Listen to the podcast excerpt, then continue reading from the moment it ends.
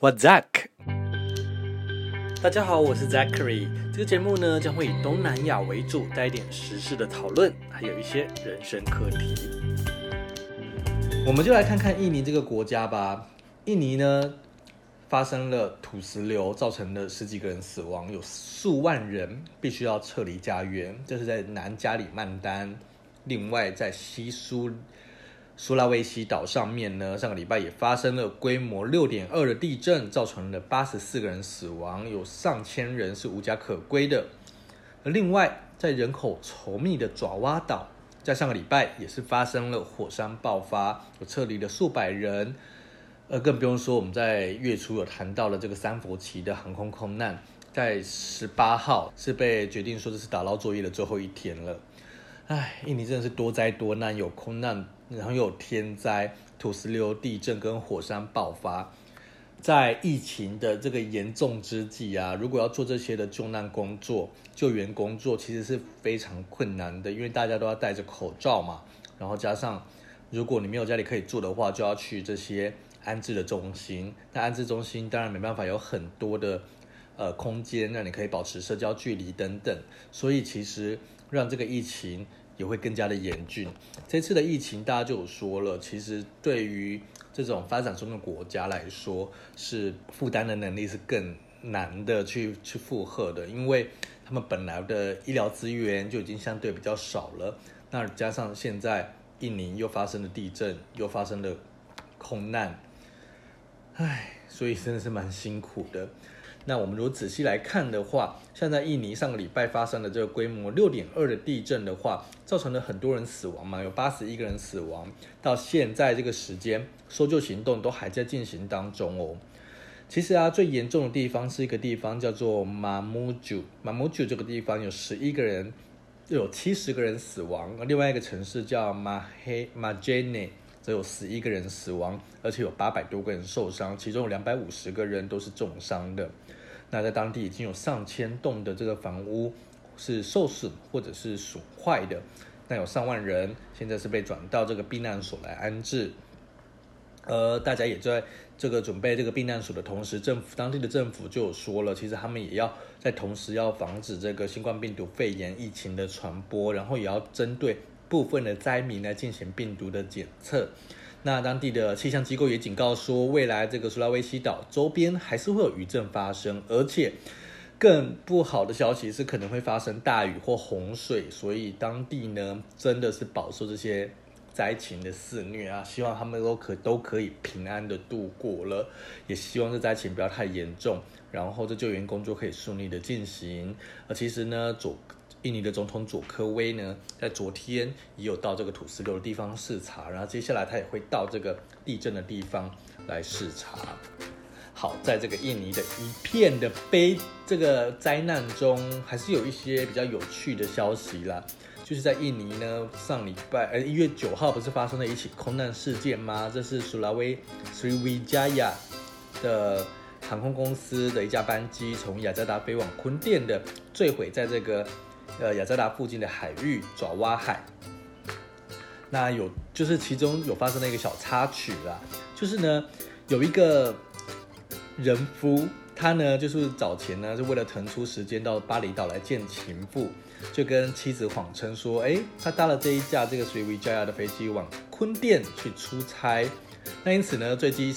的事件发生之后啊，这名男子的老婆就一直想说，呃，她的老公就遇上了空难嘛，很难过，然后开始筹备这个丧礼了。那这一段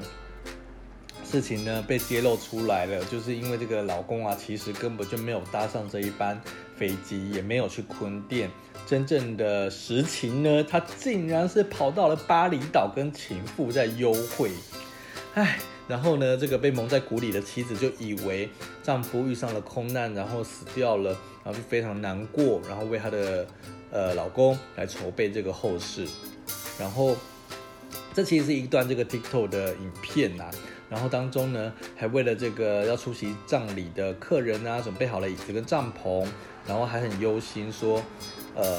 很难过这样子。那现在这个老公啊，已经约约会约完了，要从巴厘岛要回到雅加达了。然后为了这件事情，他就很困扰，就是不知道怎么办。那这个消息啊，在 TikTok 非常的被广传。然后呢，有一名这个医生啦，还有一些性学家的医生转发到 Instagram，引发了很多人的讨论。就网友啊看了就很爆笑，就是说哎呀偷吃，然后搞出这个大乌龙。然后也有人骂这个丈夫啊，根本就在欺骗妻子的感情。你看妻子那么的难过，然后还为他准备了这个葬礼，没想到他却这样子辜负，哎，辜负老婆的这个一心的好意，让人家觉得 真的是蛮哭笑不得的吼。这是在印尼的空难发生的一些小插曲，不过印尼空难真的是还让人家非常的难过了，因为，呃，在印尼过去几起严重的空难，在上一周也为大家整理过了，然后加上我想跟大家分享一下我在印尼的搭机经验，其实我自己曾经在印尼搭过几次的国内航空，像是我搭过他们的狮子航空，就是我去日惹。去加卡达玩的时候呢，那里很漂亮，那里又我想到现在还是觉得好美哦。它就是有那种古迹呀、呃，西元四世纪就有的这个庙寺庙，非常的美。然后呢，我那时候是从日惹要回到台湾，呃，回到雅加达不是回台湾，回到雅加达搭了当地的 Lion Air，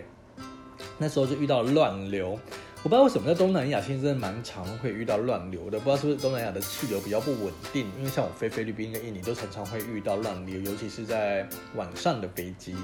那当时呢，我就是搭了 Lion Air 从呃日惹要回雅加达，也遇到了非常大的乱流，这个乱流的程度真的是让我觉得屁股好像有一度离开了我的椅子。那当时我坐在我旁边的这些穆斯林的乘客都已经开始祷告了，我就觉得好害怕。那时候是跟我的好朋友一起搭飞机的，他是一个在加拿大读书的一个，呃，在加拿大移民到加拿大的一个朋友。那他其实那时候他很不怕坐飞机，他也觉得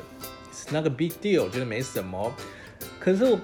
连他都在害怕了，我的这时候我就真的更紧张了，因为我本身就其实虽然说我很常坐飞机，可是我自己其实很怕坐飞机的，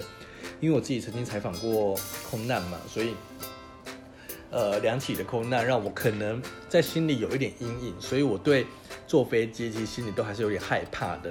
特别是我都会观察说，在发生一些小乱流的时候，乘客可能都其他人的表现都没有太过的紧张，不过我自己就是很害怕、很惊这样。所以那一次的经验让我觉得很害怕，就是 Lion Air 的那个乱流的程度大到我真的觉得，就是一度就是感觉好像有心脏有漏跳了一拍。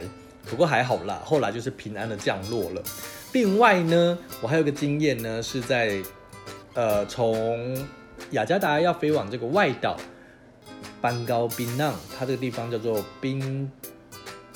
叫做冰邦加冰岛，OK，它简称叫冰岛。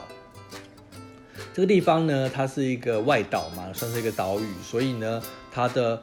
机场相对来说比较小，然后。它的跑道也比较短一些，那所以呢，就会在落地的时候啊，我就觉得很可怕，因为它很大声，就是在降落的时候会很大声的嘣一声，就这样嘣一声很大声。那当时我也吓一大跳嘛，想说怎么那么危险，就是怎么会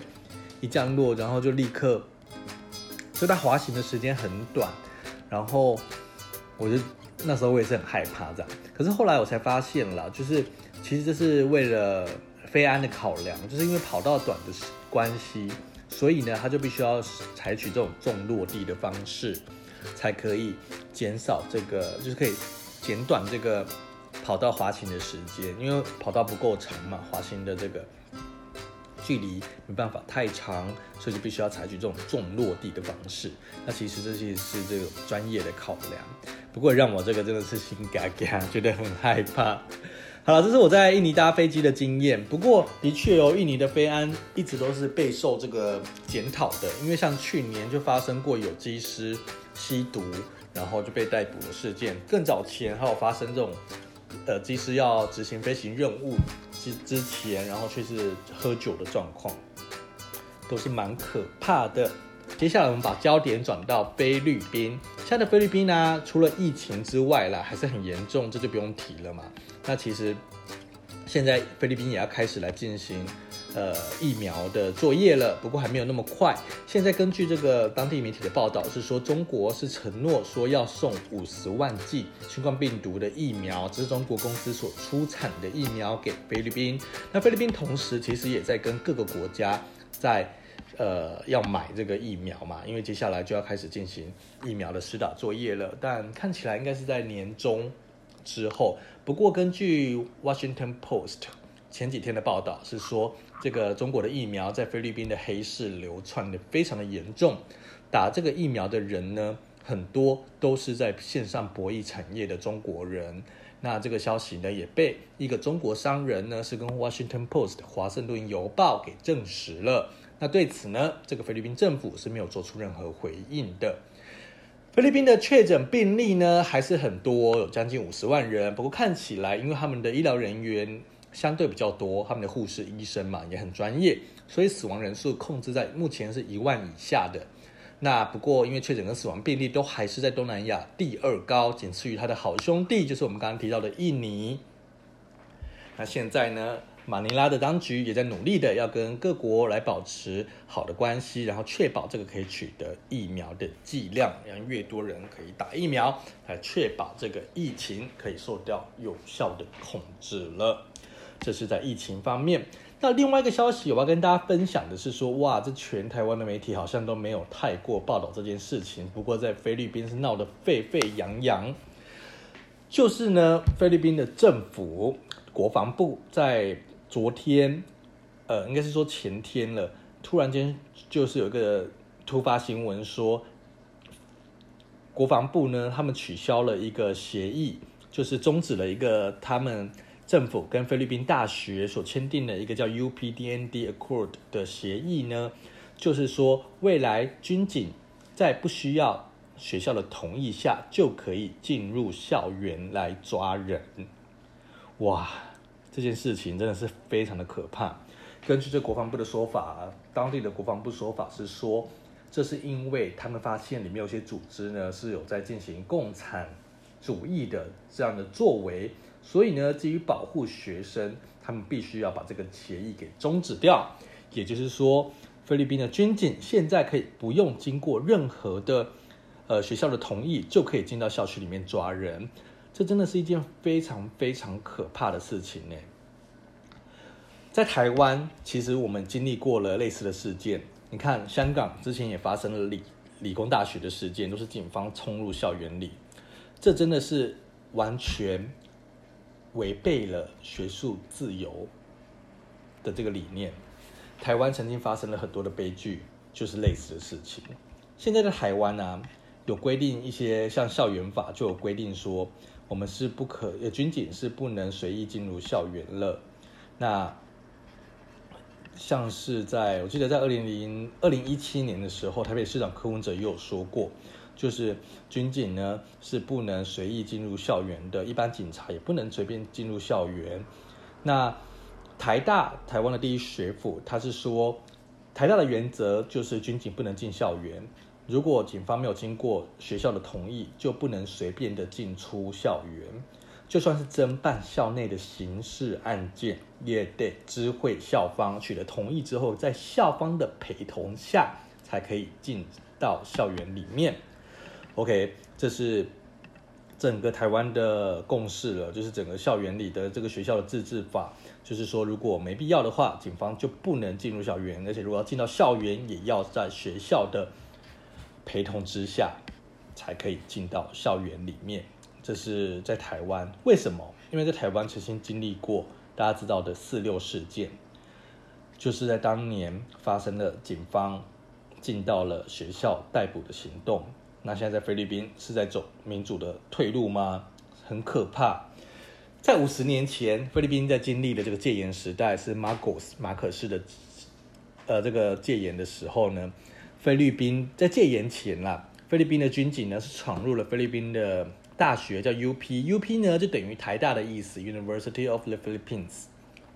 菲律宾的首府。当年五十年前，他是进到这个校区来逮捕抗争的学生，造成了很多人死伤，那叫做 Diliman Commute 事件。OK，这件事情呢，就是可以类比到台湾的四六啊，或美国的 ken State 事件，或者是说香港的理工大学。而就发生了这件事情之后，就在差不多三十年前，就是一九八九年的时候，经过多方的协调，菲律宾大学跟菲律宾的政府签订了一个协议，就是我刚刚提到的 UPDND Accord。这个协议就是被废掉了。那这个协议呢，是说政府承诺尊重校园自治，此后军警如果没有经过同意的话，就不能进入校园。但是呢，过了三十年了，现在这个杜特地政府呢，却单方面的宣布该协议无效。记得哦，是单单方面哦，就是学校是没有。跟他们一起讨论的，因为呢，这是国防部就发了一纸公文送到了 UP 大学、菲律宾大学的校长室里面。军警呢，它里面是写说了，军警不需要知会校方就可以任意进到校区抓人。而其实，在好几个月之前，杜特地就已经不断的透过媒体在放话说，这个菲律宾大学里面就是有红色的，就是这个共产的情况在里面，要试图的要去抹红他们。然后呢，试图要说他们这个菲律宾大学是培育左派恐怖分子的温床，听起来很像在宣战哦，对学生在宣战。呃，我有一个好朋友，他呢就在脸书上面写说，在五十年前，菲律宾大学有一名学务主任，这个学务主任他自己也是记者啦，当时呢就是挺身来保护这个学生跟军警来斡旋，他的名字叫做马赖。那这个马赖呢，就是我这个好朋友他岳父的父亲，真的是让人觉得蛮感伤的。就是在这个时候，疫情当下，然后菲律宾的民主似乎是在走退路的。嗯，相对来说啦，就是在当地，当然这个当地的学生、当地媒体引发了非常大的讨论，因为这起这个公文啊，看起来日期是十五号的时候发的，那十。一直到十八号哦，才有媒体把它披露出来。因为大家就是都在关注疫情嘛，大家都在关注其他的事情。那他突然间来报这件事情，当然有点措手不及，或者是说在埋没在这个消息各种消息当中。那现在此时此刻，当然在菲律宾引发了社会很多的讨论。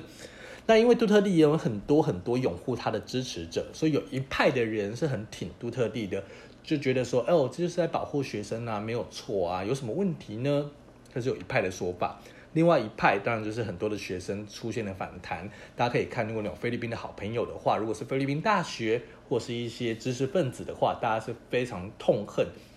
杜特地政府这样的作为的。有没有觉得，身为台湾的我们，其实民主还是非常的重要的？这校园自治还是很重要的，你知道吗？这种民主真的是有可能在一天一夜就这样消失不见。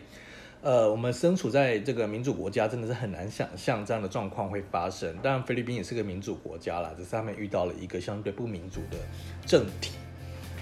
台湾的我们真的是很幸运，除了疫情控制的，现在都还是控制的还不错。我们希望可以持续的下去之外呢，也不要忘记好好珍惜我们所拥有的民主跟自由。感谢您的收听，我是扎克里扎克利三百九八。